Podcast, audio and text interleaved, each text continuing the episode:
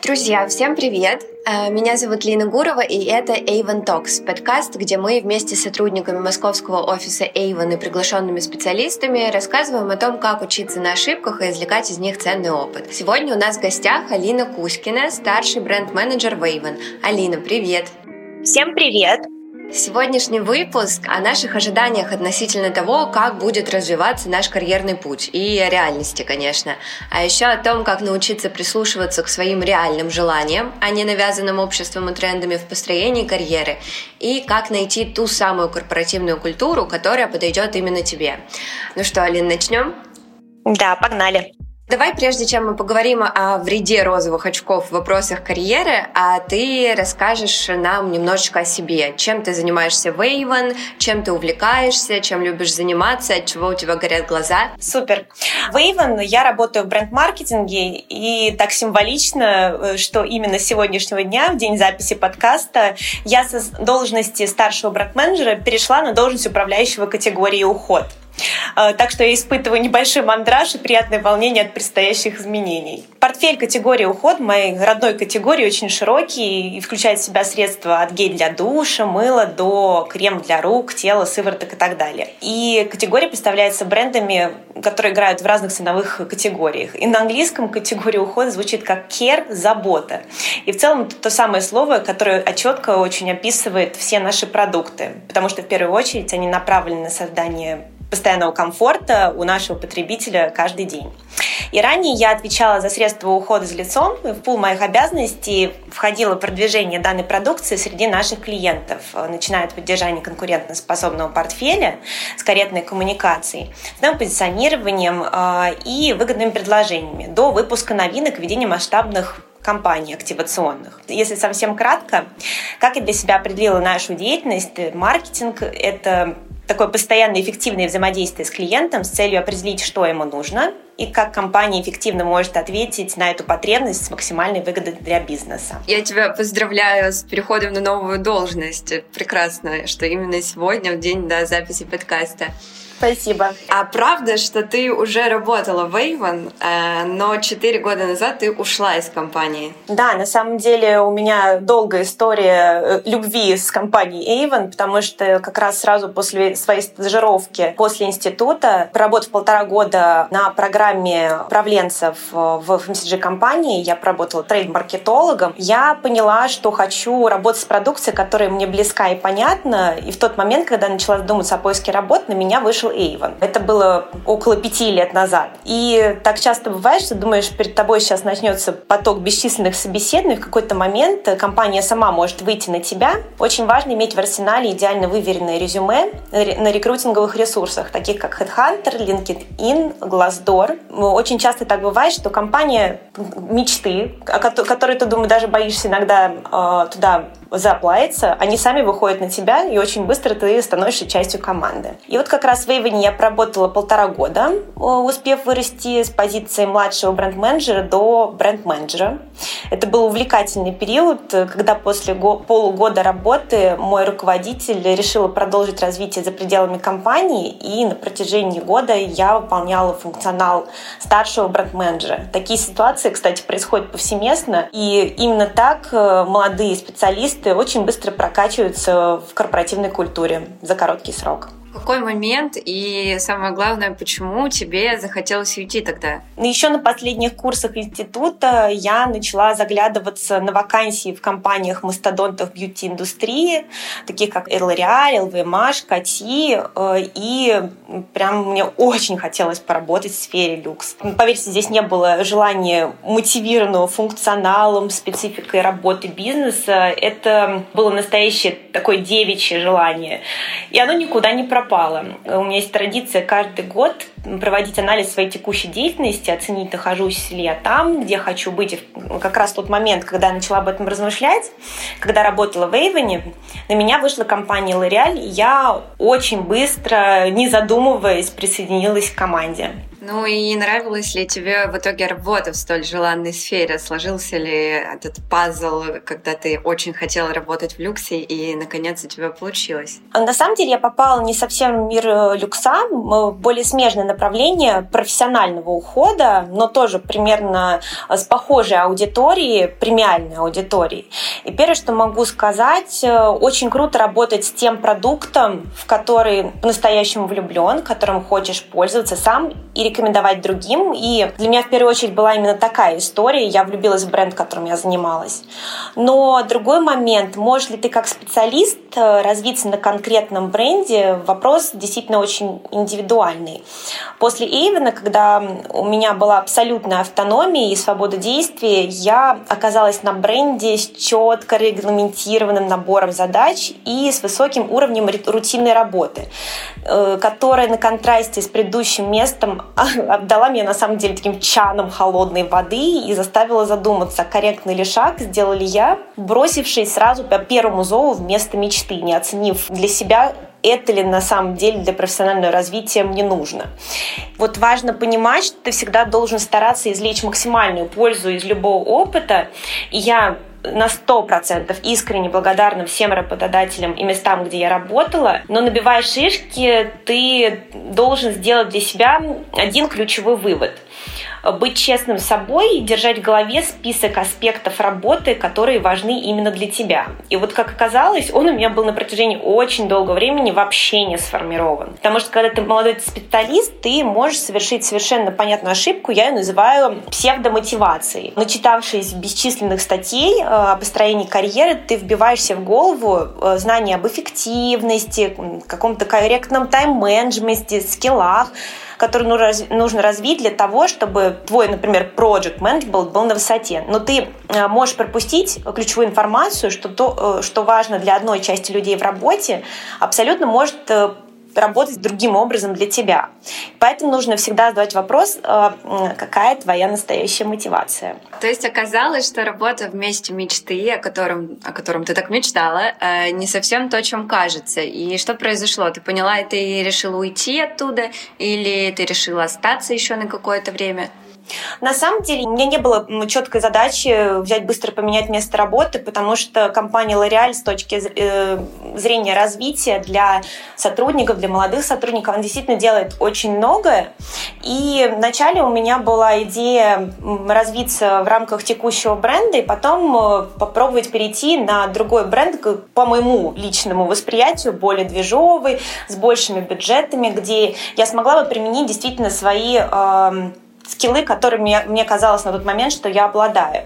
Но, как вот я уже в самом начале интервью сказала, э, очень часто бывает так, что ты только подумаешь о смене работы или поиске другой работы, как какая-то компания может э, выйти на тебя, и у меня так и получилось. Я вместо своей руководительницы пошла на вручение премии за продукт, который мы запустили, и там я неожиданно встретила свою коллегу, которая меня позвала работать э, в команду в один из брендов LVMH, что для меня было наверное, равносильно выигрышу джекпот. Я не верила своему счастью потому что мне предложили работать э, в бренде, который сейчас входит в топ брендов люкс, и я, конечно, согласилась, принявшись за работу с огромным энтузиазмом. Ну и как у тебя складывалось на этом месте работы? Что-то уже изменилось в лучшую сторону? Тут уже место мечты оказалось местом мечты или нет?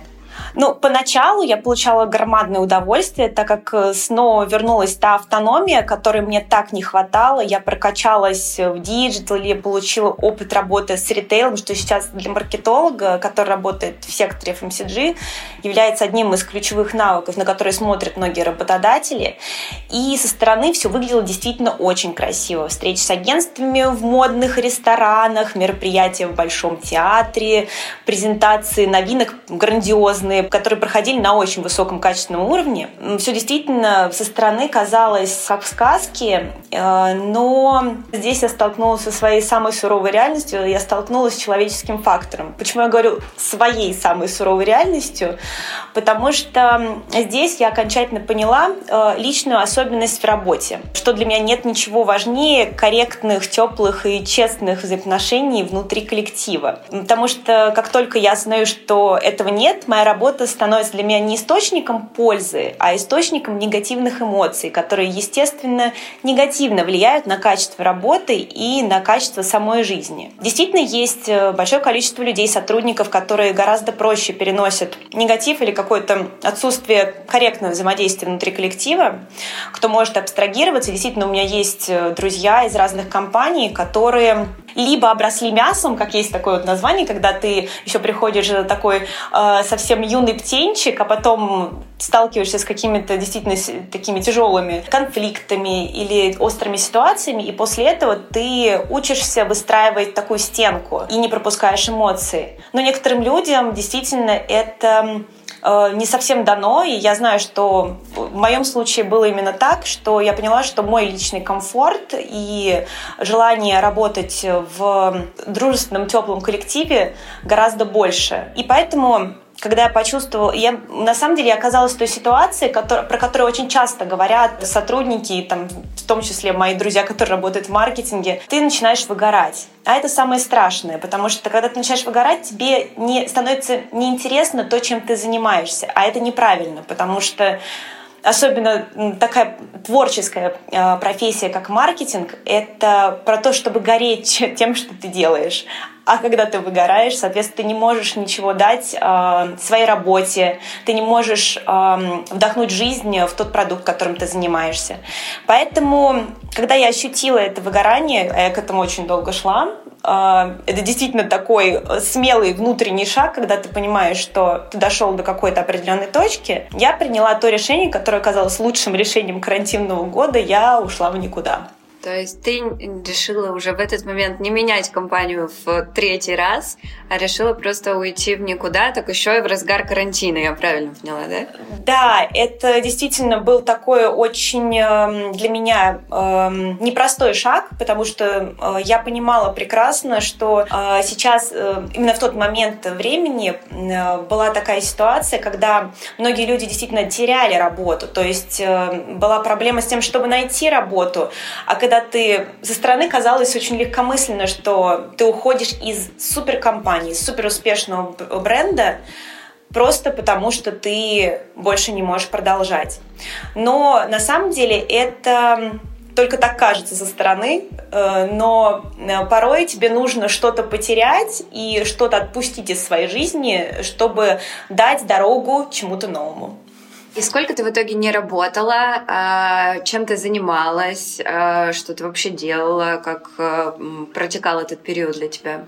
На самом деле оказался очень творческий процесс э, сидения дома. Вот, то есть это как-то кажется, что ты оказался в таком информационном вакууме, что ты не можешь выйти на улицу, ты, по сути дела, не можешь э, делать то, что бы ты делал, если бы тебя отпустили на волю. То есть гулять, встречаться с разными людьми, куда-то уезжать далеко. Ты действительно сидишь дома. Я сидела дома со своим прекрасным котом.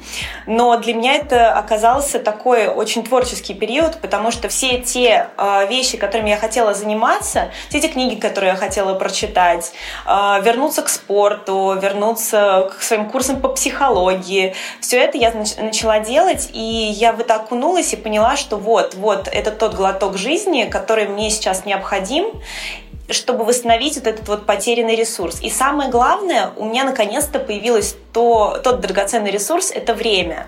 Время, когда ты можешь выдохнуть, когда ты можешь понять, что тебе действительно интересно. Ты можешь провести вот этот вот э, тщательный анализ э, той деятельности, которая у тебя была последние несколько лет, и наконец-то встретиться лицом в лицу с собой и понять, что ты умеешь делать, в чем ты силен, а в чем твои слабые стороны, но слабые не потому, что ты слабый человек, а это вот как раз это когда можно слабость, э, э, можно спокойно ее э, переделать и ее назвать сильной чертой, потому что ты просто понимаешь, что у меня есть такие плюсы, у меня есть такие минусы, и вот с этими плюсами и минусами я могу дальше выбрать то, что действительно будет подходить мне максимально.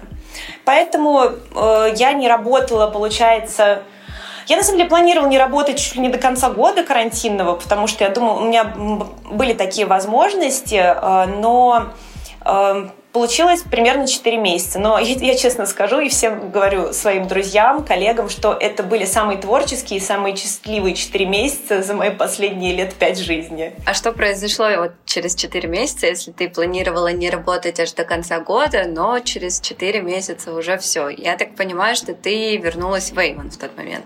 Да, все верно. На самом деле тут э, э, сыграл хороший фактор, который э, я называю как прислушаться к своему внутреннему отклику. Я э, начала это практиковать относительно давно, но как раз на карантине научилась, скажем так, вывести этот навык э, на уровень совершенства. Я начала очень четко прислушиваться к своим первичным ощущениям, которые у меня возникали, когда со мной, например, взаимодействовали новые люди или мне предлагали какие-то новые вещи.